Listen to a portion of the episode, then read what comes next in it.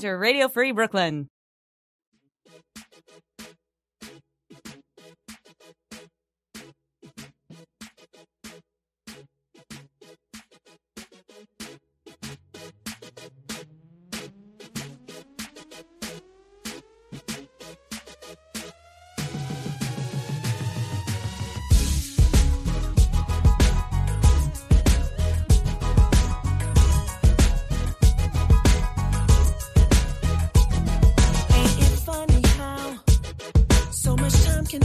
Bye. And when you look around, you're not where you thought you'd be. You've been standing still while everyone else is living the life that you want to live. But you get what you give. Oh, right here, right now. Started today. Here at this moment.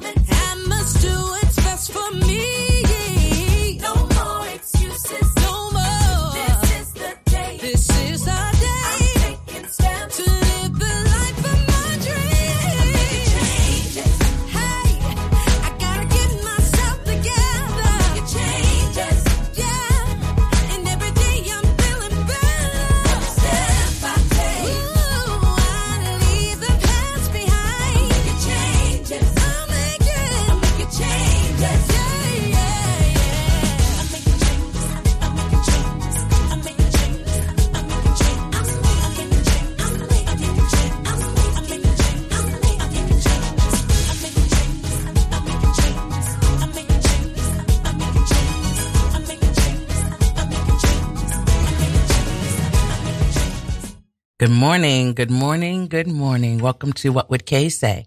I'm your host, Kay Edwards, and I'm here at one hundred Bogart Street in sunny Brooklyn. So how's everyone doing today? I, uh, I don't know how I'm feeling today, actually. To be quite honest with you, well, before we start, because that's just how I don't know, let's start with the housekeeping first. Radio Free Brooklyn, of course, you know, we're having our Drive to Five fundraising campaign. In May, we turned five years old, and we're trying to raise twenty-five thousand dollars to continue bringing you commercial-free independent radio for the next five years. So go to our radio free brooklyn dot com page, hit the donate button, or go to my show, hit the donate button, and give what you can. We have trivia questions. We have games that give away prizes. So it won't just be like you're just giving your money away. Although you're not just giving your money away, you're actually giving your money to a good cause. You're giving it to the radio station because we bring you music. Excuse me, we bring you music. We bring you talk shows. And everything is just cool. Everything is just cool here. So go to radio free brooklyn dot com to find out more information and just to find out what we're about. And if you just want to call us to tell us happy birthday or tell us how much you love our shows, seven one eight, six seven three, eight two zero one. And if you want to talk to me today, my number is seven one eight, nine two eight, nine seven three two. Okay, so we're going to get the show started. And I have to say, this is the first morning coming here, other than the the, fir- the very first show that I did. The very first show that I did coming here in the morning, I felt so anxious. It was like, I felt overwhelmed. I didn't think I was going to be able to do it. I didn't think I was going to be able to talk for an hour. I didn't think I was going to be able to hold anyone's attention. Not that I'm even still sure that I'm holding anyone's attention today, but at least I don't have the anxiety. But this morning, last night, I tossed and turned. And usually, like I said, he will put in my spirit what he wants me to discuss on the, on air. And then I'll usually do my research, get all my background information, and then I'll get on the air and it just flows. For whatever reason, last night I did my preparation. I had been teetering with this all week. And I, I actually feel like this morning when I was driving here, and it took me so long to get out the house, I was actually procrastinating to leave the house. First of all, it seems like it's been forever since I've been here, and it's only been a week. But I don't know if anybody else has feel, felt it, but this week seemed so long to me that when I was driving here, in my mind, I was actually like, when was the last time that I was at the station? It felt like I was starting all over again, brand new, like as if I had never been on the air before. And I'm not really sure what to make of those feelings. So with all that, I go back to the fact that I did the preparation for the show. I knew what he wanted me to talk about, but it's just so complex and there's just so many layers attached to it that it's just a hard subject to tackle. And how do you tackle it and do it with finesse? But I, I I've actually feel like Jesus in the Garden of Gethsemane, when he was like, please don't make me do this. That's how I feel this morning. I know now I know exactly. We always say, oh, I know exactly how Jesus felt when he was in the Garden of Gethsemane. No, you don't know. You when you know, you will know how he felt. Because this morning driving in here, that's that's how I felt. And right now, even talking to you, well, I'm not feeling it that much anymore because eventually Jesus did say, your will be done, God. And that's what I did eventually say. All right, I'm already here. I have to discuss this because I have nothing else to talk about. And no matter what else I talk about, it's still going to steer. My spirit is still going to steer me back there. Because even as I was driving here, I was thinking of other topics that I could talk about. I could say, hmm, as I was driving, I would say, oh, I could talk about, let's see, I could talk about this. I could talk about that. And then I could just, you know, go into how it affects our whole five-year plan. And everything else that I was thinking about talking about, I could start off with those things, but it's my spirit was still steering me in this direction. So I'm like, okay, God, let's just do this and get it over with. I guess it's something that has to be said. And, and after I really started thinking about it, driving over, you can't, in our five-year plan, you can't go on a journey and set your destination to some place if you don't know where you've come from and where you are at the moment. Like, if you go to set your compass on G P S and you want to say, take me to wherever, Disney World, it's going to say, what is your present location? If you can't tell the G P S where you are, how are they going to give you directions to get to where you need to go?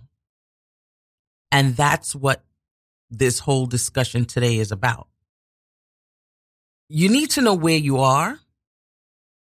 And of course, to know where you are, you need to know where you came from, because you need to know how you got to where you are right now in order to be able to keep your journey and go to where you need to be. So with that, I say, this being Black History Month,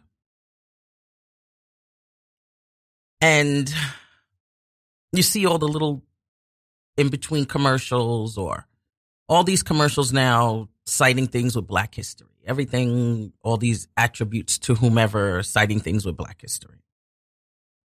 And it's all well and good. But in my mind, it's like, and now today I'm strictly, not that I'm not talking to everyone, because everyone can benefit from this conversation, because there's going to be things there that doesn't just pertain to people of color, but it pertains to everyone. Because if, if you're living your life a certain way, you, you need to live your life a certain way. So it's not that what I'm saying excludes anyone else, But when I'm saying this, people of color will be able to relate to it because that's who the conversation he's gearing towards right now. And I guess because it's Black History Month, or maybe not because it's Black History Month, maybe because it just needs to be said. So with that, I look at everything that's happening now. And when I thought about this whole topic that he had placed on my spirit, everything that I'm talking about now is how people of color are navigating their lives living in the post-civil rights world. And for those of us born after nineteen sixty-five, those are the people that I'm talking about. They're trying to navigate living in this post-civil rights world. And I say that, excuse me, I say that because everything before nineteen sixty-five, you know, it was all segregated. You know, the South, they had to do the marches. They couldn't sit at the uh, counters to order food. They were, any march that they did, they had hoses and and dogs placed on them. We all know, we've all seen those pictures. We all understand what that's about. But now, here we have Martin Luther King, the I Have a Dream, the infamous speech made by Doctor Martin Luther King on August twenty-eighth, nineteen sixty-three. And I totally respect Doctor King and all that he envisioned for America and the world. But I have a reality. And my reality is a far cry from what Doctor King thought the world should be. So I want to look at not only the accomplishments that we've made from back then, I also want to take a look at how far we've moved away from the point of where we were trying to reach. Like I try, I try to think about, when I think about that I Have a Dream speech, and it's like, yeah, that would be beautiful if I were able to live in a world that were like that. But it's not. And when I think about it, and I just say, you know what? How would it feel to actually live in a world that actually didn't judge you by the color of your skin, but the content of your character? And I draw a blank. Not saying that things haven't gotten better. Don't get me wrong. I'm not here to say that things have not changed. Some things have changed, but some things remain the same. And now when I thought about that, I was like, okay, some things changed and some things have remained the same. But have they remained the same in my mind? Or did they really actually remain the same? Is it that I see things through my lenses that they've remained the same and actually it has changed out in the world? Or is it that I'm really seeing what it is that I think I see? So now it made me go back and I said, well, where did this all, how did we get to the place where we are here now, where we had the segregation, we had, you know, the marches, we had the infamous speech, we had the signing to make discrimination illegal, you know, for race, creed, color, whatever. And then now we're here, still experiencing bouts of discrimination, which has now extended itself past just race, and it's now, it's, they've thrown everybody into the mishmash basket now. And I'm like, where did, where did we, where did the disconnect come in? So I was trying to think back. And when I was thinking back, I was like, okay, this being Black History Month, let me go all the way back, all the way back to the beginning to see exactly where people of color lost sight of what, whatever, whatever their journey was, where did they go off course and end up sitting in the wilderness? So when we think about slavery, every, I mean, slavery has been, even before Jesus walked the earth, they had slaves. So slavery is not something in and of itself, something that would turn people and get them so lost that they don't know where they're, whether they're coming or going, because people have been enslaved. I mean, people have been enslaved for a number of years over the whole course of time. So when we think about that, if we could just take that, and if it were just the state of slavery, and if we only had the issue of slavery, it could be a moment in time that, as with other moments in time, we remember not to repeat. You know, it could be like, oh yeah, they were enslaved. Okay, slavery was abolished. Everybody move on. Not that you're kumbaya, but everybody move on and everyone do what they have to do. Something you think about when that anniversary comes up or whatever, and oh yes, we can't do that again. Like much like we do with nine eleven and Pearl Harbor and all those other moments in time where something harsh or drastic happened. We, oh, it's so bad, our hearts broke. Okay, let's move on from that and let's continue life. But if it were just that simple, we could have done that. But with the freedom of the enslavement of African Americans, it then turned into a hatred and a disdain for the people that you had to release. And that's where I think the problem started. The problem started there. Because if we just could have just left it as, okay, you were slaves, but now we got to let you go. Go your merry way. Be happy. No, it didn't stop there. And the reason why it didn't stop there was because it wasn't just a people that you were letting go. They didn't look at it as a people that they were losing control over. You were actually upsetting the apple cart of their financial gains. I mean, think about it.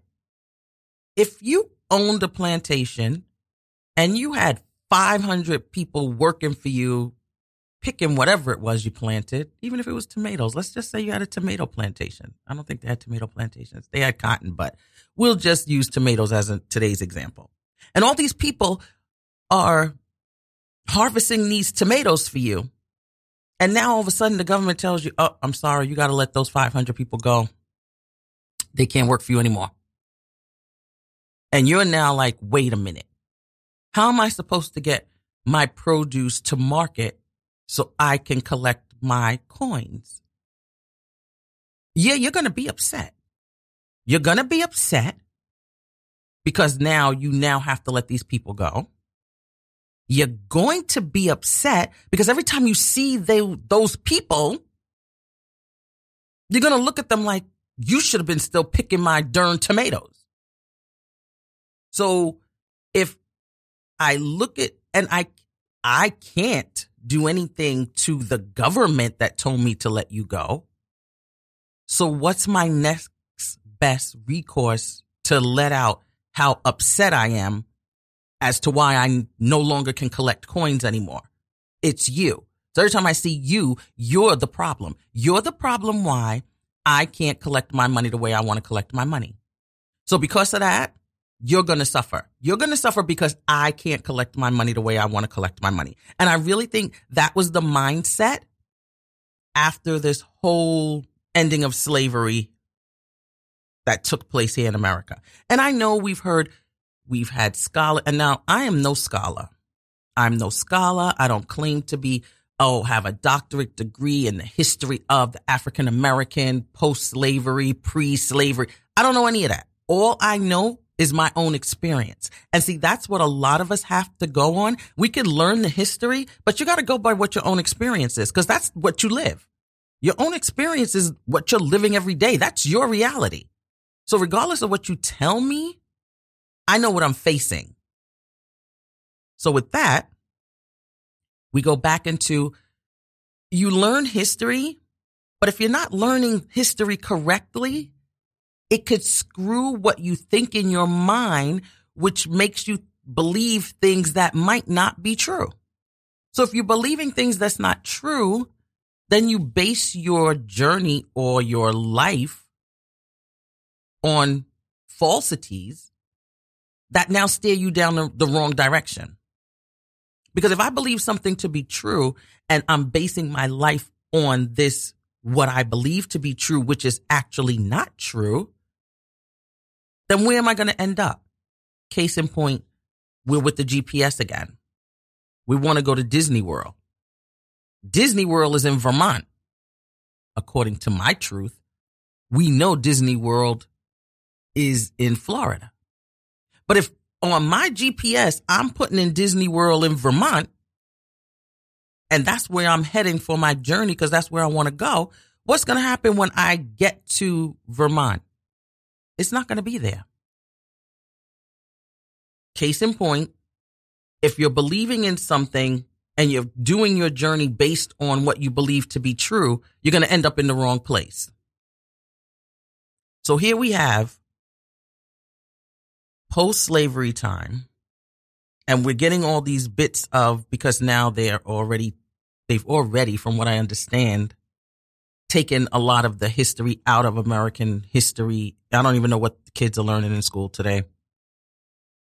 But if you don't have the exact history, or all you hear is bits and pieces of what people think the history is, and they go by what their story is, then that's where you get the misinformation. And that's why it's so important, the learning, the reading, and as God said, as the Bible says, get wisdom is the principal thing. It is. Because if you don't understand, you can't move forward. And perishing for lack of knowledge, it's more, you can see it more today than ever before. People are perishing for the lack of knowledge. So we have this. I remember before I used to always hear, oh, they never even thought, you know, they never thought anything of black people. They only had us as three-fifths of a person. You know, we weren't even a whole person. And just hearing that part of the story in and of itself, and I'm sure by now the rest of you know the truth behind what that is. But if you don't, I'm going to clarify it now here on the air. It always used to be, oh, they didn't even think of us as being real people. In the Constitution, they wrote us that we were three-fifths of a man. We weren't even a whole person. That three-fifths of a person wasn't because they looked at us as being less than human. It had nothing to do with them looking at us as being less than human. Because in reality, they didn't, they weren't even counting us. That number that was given to us was because, and I look at it in terms of now with, you know, certain states, by your population, it lets you know how many seats in Congress you're able to have. So the more you have in your population, the more congressional seats that you're able to hold. That's where that three-fifths of a man came in. Because the states in the South, now there were Federalists that lived in the North. You have the North and South. Remember, they were two separates. They The ones from the, the states in the South that had slaves wanted to be able to count their slaves as population. Because if you think about it, the slave population actually outnumbered the plantation owners. There were more slaves in the South than there were people that owned plantations. Which would make sense because if you have a plant, if you are a plantation owner and your family consists of five people, but you own five hundred slaves, of course your slaves are outnumbering you.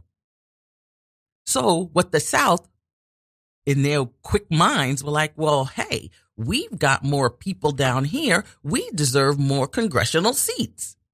And the North was like, no, you can't count your slaves as being people because you don't even count that they're not part of the population. They're not, they're not included in what we're talking about as far as being the number to count as heads to have for seats in Congress. Because the North was trying to get rid of slavery altogether.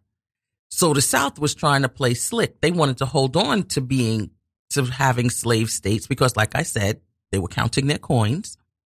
And in order to do this, they needed to have more seats in Congress so that they can make these laws to keep slavery going. Because the more seats you have in there, then, you know, the more votes you could have for your side of what you want, just as we presently see now with the Republicans and the whole thing with the impeachment. The more seats you have in your favor, you get what you want.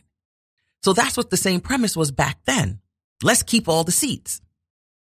So the North is like, no, you can't do it. Because if that's the case, if you guys are going to count your slaves, which you don't even, we don't even have on roster as being, you know, slaves was like, like property. So how are you counting property? So if you're counting your property, that means that we should be able to count our cats, our dogs, our furniture, because it's all property. So they had that argument back and forth, back and forth, back and forth. And it wasn't until, let me get his name right. It wasn't until there was one guy who, he was like, okay, this is how we're going to solve this. What was his name? He was from Virginia. I had his name down here. John something, I believe. But he said, this is how we're going to solve this. He said, the way we're going to solve this, it, oh, James Wilson from Pennsylvania. You hear me? I had it all mixed up. John from Virginia. James Wilson from Pennsylvania. He came up with this compromise. He said, okay, since you want to count your slaves as being persons, what we're going to do is we're going to give them three fifths of a person. We're going to count the one slave as three fifths of a person. So for numbers' sake, it took them like thirty thousand people to get one congressional seat. So if they would have counted the slaves as individual, they would have had more, more than the thirty thousand to get one seat. But what he said was, okay, in numbers' sake, if it took, if they take fifty thousand people, when they did it and they changed it to three fifths, it kept it to, to, to the smaller number. So when actually worked it out, the South were, they were only able to get a smaller percentage of the seats that they wanted to gain in Congress than what they had originally planned. So that kind of kept the balance, whereas they couldn't go and keep adding, adding more um, rules and laws about slavery. So that's where that three-fifths came from. It wasn't that they looked at slaves as being three-fifths of a human being per se, like you don't exist or you are less worthy of being a human. It was for numbers' sake. I didn't want to count them as a whole person, because if I counted them as a whole person, the South would be, ru- we would probably still have slavery today, because the South would have been ruling everything in Congress and they would have kept passing their laws to keep slavery going. Because you have to remember, it was a money-making deal for them. It was all about making money, and they were the ones making the money. So of course they were going to want to keep this labor going the way they had it. So now we fast forward past that. So now anyone that has been taught about, oh, you were, you know, they never looked at you as being a human being. Let's dispel that myth. That's what the three-fifths number was about. That's why it came into play. So now we have, once again, we're back to the ending of slavery. With all that, they finally ended it, you know. Lincoln came in, he became president. When he when he was running for president, the funny thing about that is when he was running for president, the southern states were leaving the Union. They were like, bump this. He's going to come in and change up what we got going on. Our good thing down here talking about we can't have slaves, we out. So they were leaving. They were like, no, we don't want to be part of this anymore. The North, you have your own thing, we have our own thing. Thus the whole Civil War, blah, blah, blah, blah, blah. All that came into play. Now we fast forward. And then, like I said, if I'm looking at you, that you're the reason why I can no longer make one hundred million dollars because you don't, I can't have you working for me anymore. Yeah, I'm going to be annoyed. So that's where the whole discrimination and the racism. And then on top of it, if now I have to let you go because I can no longer use your labor to make money, but now you're now going and you're becoming prosperous. You're now setting up shop someplace, making money. You're now running banks and having general stores and transportation and living in towns where everybody's happy and smiling. And every time I see you, all I think about is the coins I can't collect. I'm going to be annoyed. Hence, what happened in Tulsa, Oklahoma in nineteen twenty-one. And it was always that excuse. Don't look at a white woman. Don't talk to a white woman. See, that's when all these now, all these little caveats started coming in. Don't walk down the street on the same side of the street. You know, any little thing that I could do to tick you off because I'm still annoyed, I'm going to do it. So they had that riot in Tulsa because supposedly in the elevator, there was an incident between a young black man and a young white woman, elevator operator. She swore up and down. Afterwards, she swore up and down. Nothing happened. It, see, this wasn't the case of, well, yeah, I'm just going to get him in trouble just to get him in trouble. No, she actually said nothing happened. But of course, you could tell me nothing happened. But if I want to believe something happened, it happened. And here we go once again. Basing your journey on something you want to believe is being truth and then living your life in order to, to, get to that end of what that truth you believe is. So with them believing that he did something to her in the elevator, they went looking for him. Mob, of course, went looking for him. They couldn't find him. They lynched his father. You know what? And even after they lynched him, they were like, what the hell? Let's just burn the whole darn town down. But see, that's what you wanted to do anyway. But you needed that spark to get you to be able to do what it is you wanted to do. That was your end journey, to burn the town down. But you just, you needed that truth that you made in your own mind that something happened, that that's the reason why we were able to do what we did. So we fast forward from that. And then we have Rosewood two years later, Rosewood, Florida, same thing. Incident happened. Oh, we got to get them because Rosewood was prosperous too. People living their lives, minding their business. No, I'm unhappy. You can't be happy if I'm unhappy. Burn the place down.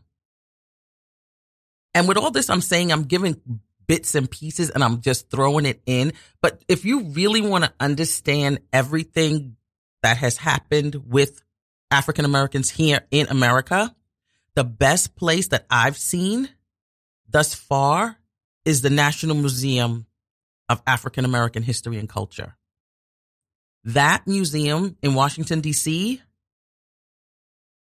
it is, it starts in the basement level and it begins with sixteen nineteen with slave trade. And it explains, and what I like about it is it goes into detail and it explains everything. Facts that you did not know, that you did not learn in school, all those things are in this museum. The museum is awesome. It goes from sixteen nineteen with slave trade all the way up to President Barack Obama. So the top, and then on the top floor, they have science and technology and the strides that African Americans have made in those fields, but, and athletics and things like that. But it is, that museum is, it definitely takes more than one day. I was only there for one day, but I can definitely go back and probably still enjoy it, or probably enjoy it even more, because now I'll see things that I missed my first time going around in it. It's awesome. So if you ever get the opportunity to go to Washington, D C to visit that museum, definitely take the time to do it. It will totally enlighten you as to everything that you thought you understood, but you really didn't understand. So now, fast forwarding from there, here we are. Like I said, post civil rights, living in America today. And, okay, we already know the racism exists. We already know discrimination exists because everyone that came over here as an immigrant experienced discrimination. That's just a given. You step foot on the soil here in America, they don't like you, they don't like you. They don't like you until you make your way and become whatever it is that you're going to become, till you find your place. Everyone's trying to find their place. And that's the thing with African Americans. I feel, that's just my own personal opinion, and anyone that doesn't think that it's true can call me with seven one eight, nine two eight, nine seven three two and tell me what you think, if it's contrary to what I think. We're still trying to find our place. We're still trying to find our place as to, okay, who am I exactly? But you know what came to me with that? It is nice to know who you are, but we can know who we are just from keeping our foundation of, and not, and don't get me wrong, all African Americans that are here, not everybody came from descendants of slaves.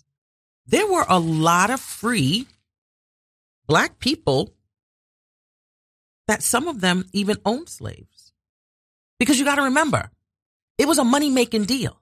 It wasn't about, well, I'm white, you're black, you're going to work for me. No, it was about, I have land, I need la- I need laborers, you're going to work for me. That's what it was about. So you even had black people living here in America that owned slaves. So when you think about it like that, if you just think about it as being an economic situation, then it makes it easier for you to move past that instead of keep harping on, because the whole racism part didn't come in with the slavery. The racism part came in after the slavery. So you can't keep going back to the slavery of being the reason why things are the way they are today. No. The slavery actually, it, it's part of it, but it was a progression that if they would have just let the whole thing die, it could have just been over with. But now we're in a time where, like I said, everyone's discriminated. It, there's always going to be someone that's going to be discriminated against because others feel that they always have to be on top. But with that, as I said before, African Americans are still trying to find their place, find who they are here in America. And my thought behind that is, be who you are. Yes, you can look back and say, if you have to have a ground to start from other than, okay, African Americans were here, we were slaves, now we're not, let's move on. If you need something more than that, you can do, now they have these twenty-three and me D N A kits that you can now do your D N A to find out exactly what your roots are, where you originated from, if that gives you a grounding to understand the person you're supposed to be. There's no excuse now really to, to keep thinking that something is owed to you or to feel like I can't, okay, let, let me see, how could I say this? Systemically, we know that because of the discrimination and racism that came about after all that with the Jim Crow laws and everything else that they did to try to hold African Americans down, we know that still exists. For a fact, we know that still exists. And I thought it was kind of, I got a little chuckle when um I saw one of Bloomberg's commercials and he said it out of his mouth, you know, you know, had he been born black in America, he would not have acquired all the money that he has today.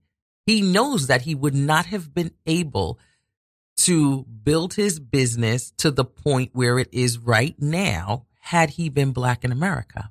And when he said that, I, I laughed because with every, with everything that we do and the strides that we make, and everyone's, to, everyone, you know, wants to say, not everyone, when I say everyone, I can't say everyone because it's not everyone.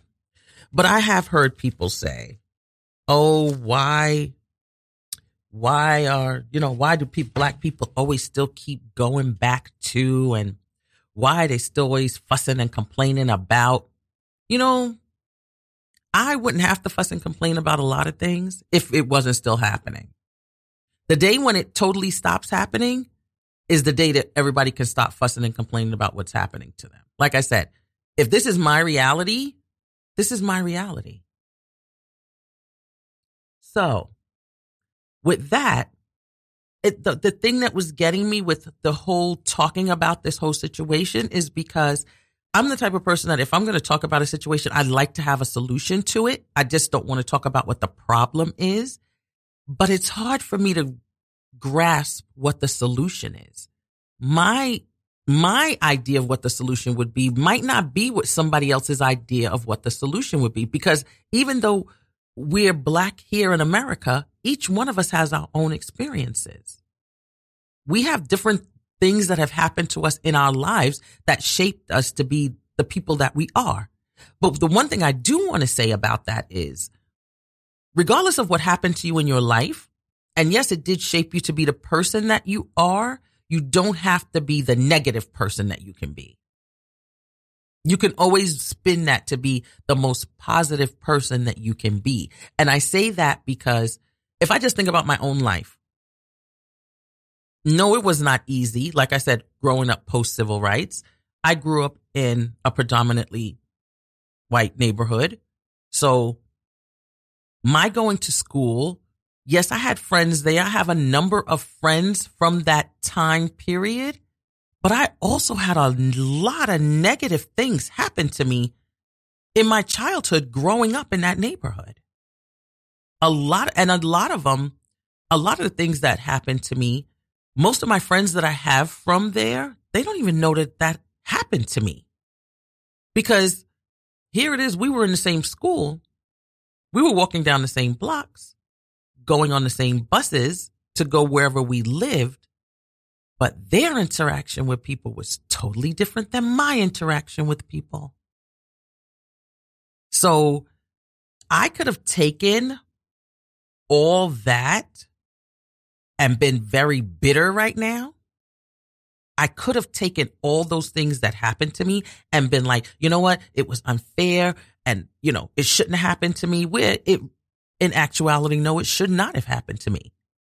And you know what? Now I'm going to make everybody pay because of what they did to me when I was younger. I'm going to make, now that I'm an adult, I'm going to make everybody pay. And for one part in my life, I did have that mindset, but it wasn't make everybody pay like I'm going to go out and attack people. No, I was never on the, you know what, because you did this to me, I'm now going to do this back to you. No. But my thing of, in my mindset of making people pay was, I'm going to show you that everything that you wanted to stop in me is going further than what you could have even imagined it to go. You only saw a little spark that you said, let me put that fire out.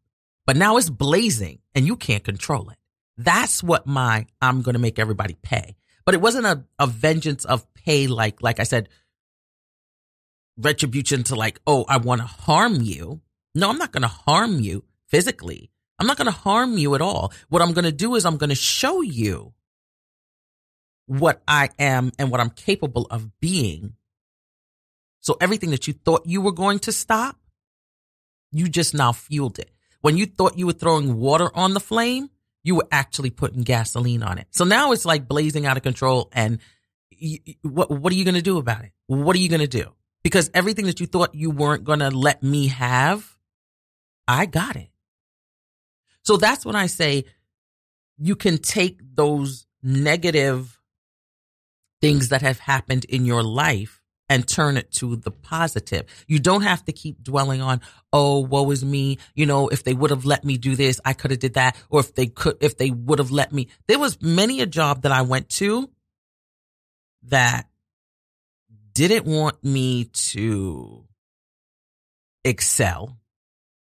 They didn't want me to get promotions. But you know what?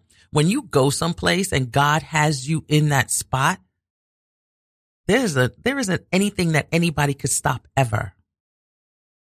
And that's when I look back on my life and I said, you know what? God had me grooming.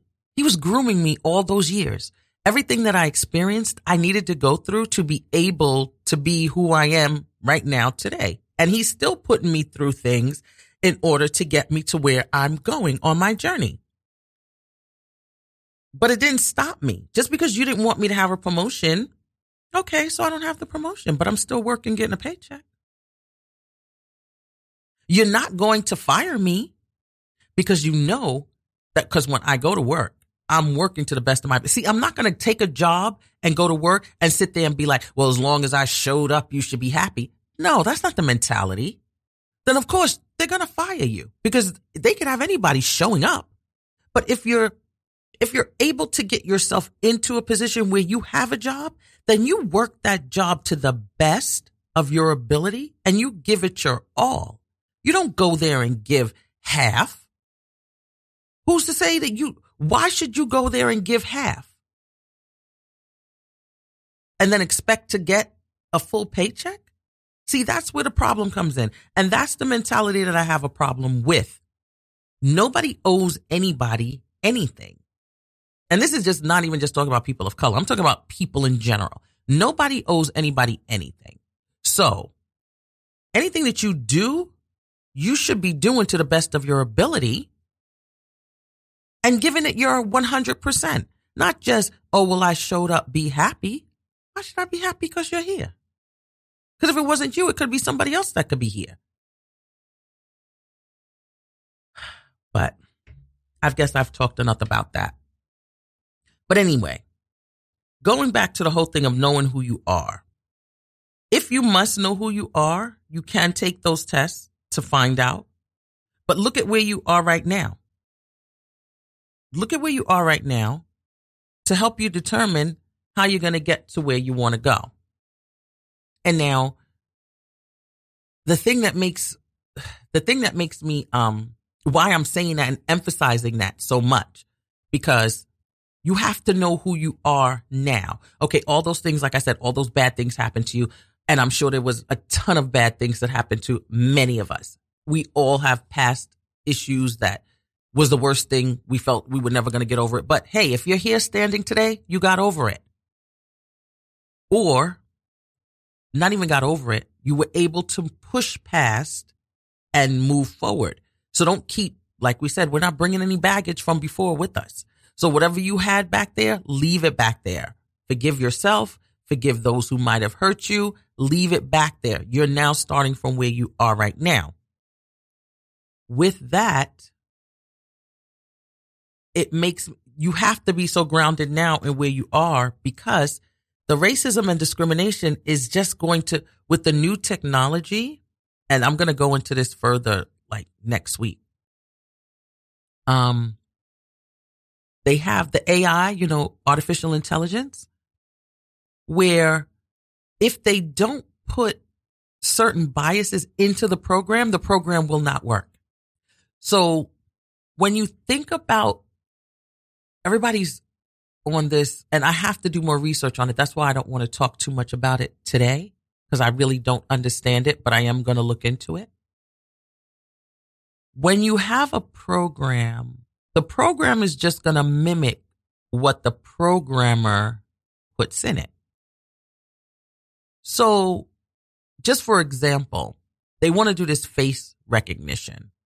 But when they did the program for the face recognition, because they didn't use prototypes of dark-skinned people, which I don't understand why they wouldn't, they should have used all colors on the spectrum to do this prototype, because if it's a face recognition, everybody's face doesn't look light or white.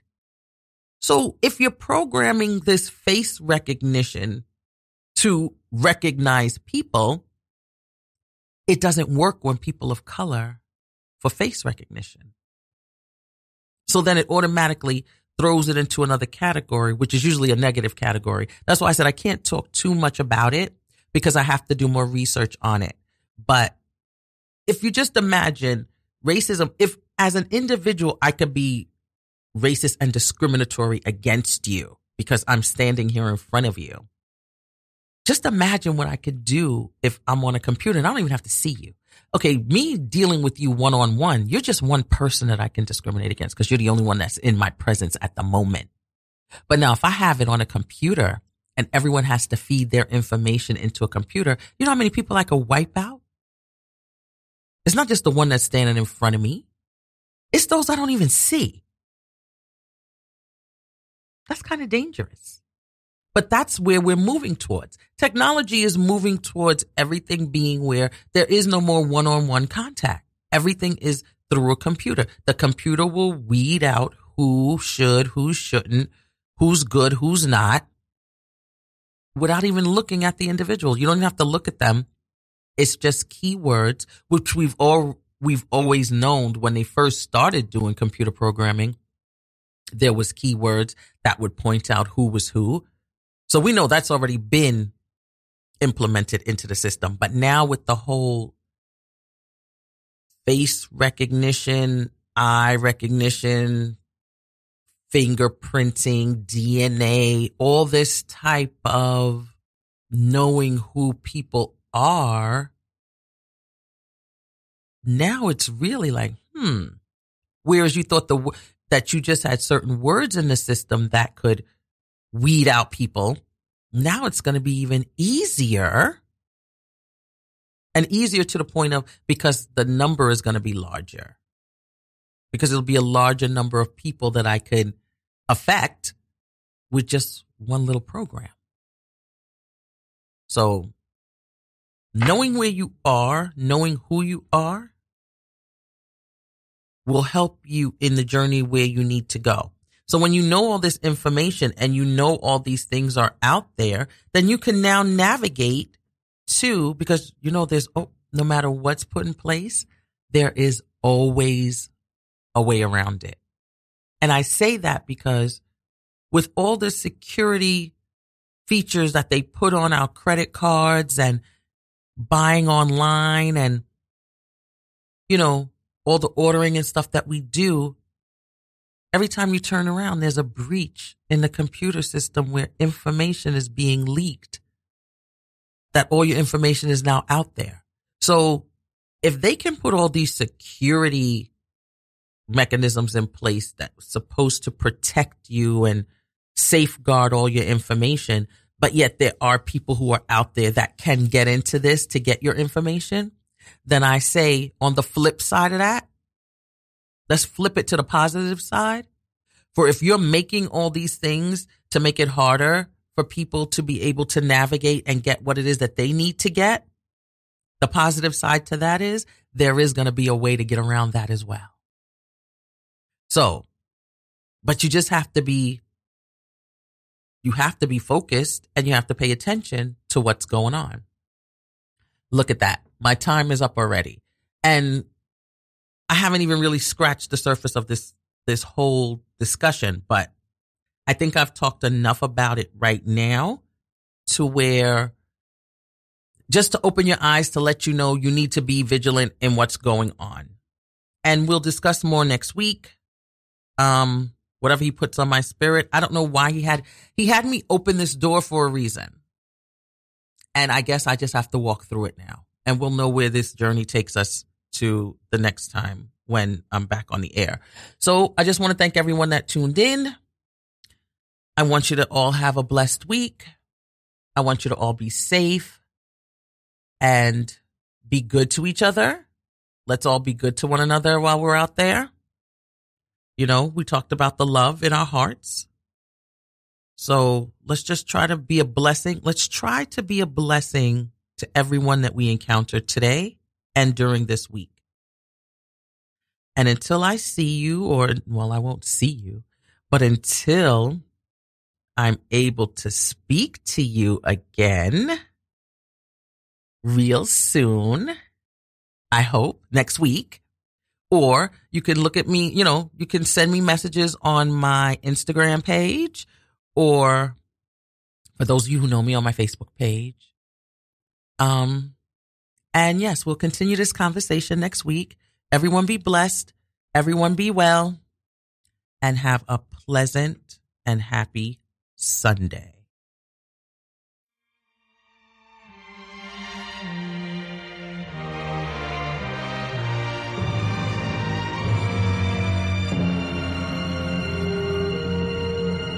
I was born.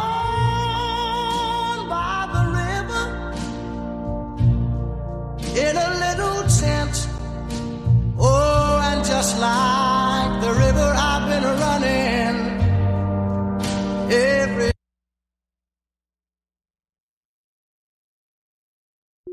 since. It's been a long, a long time coming, but I know a change gonna come. Oh, yes it will. It's been too hard living, but I'm afraid to die. 'Cause I don't know what's up there beyond the sky. It's been a long, a long time coming, but I know a change gonna come.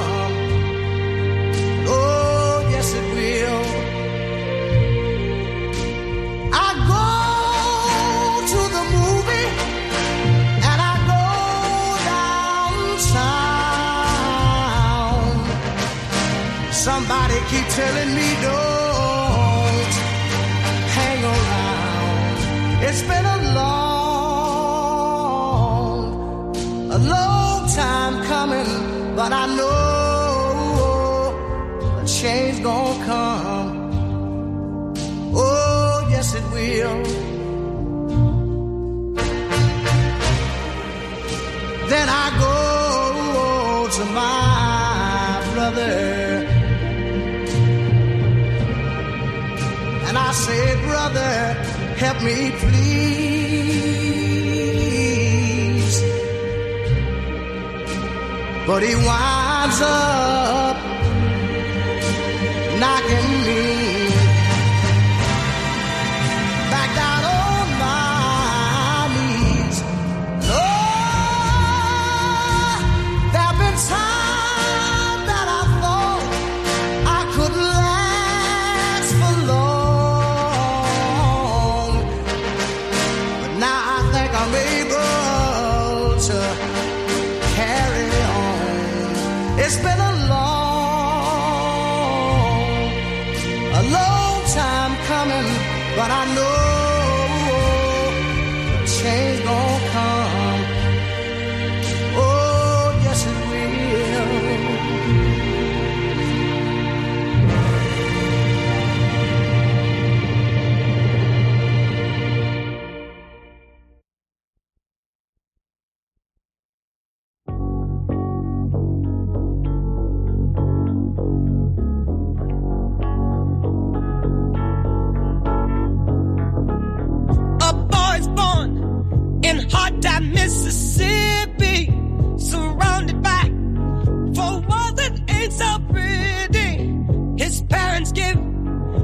Love and affection to keep him strong, moving in the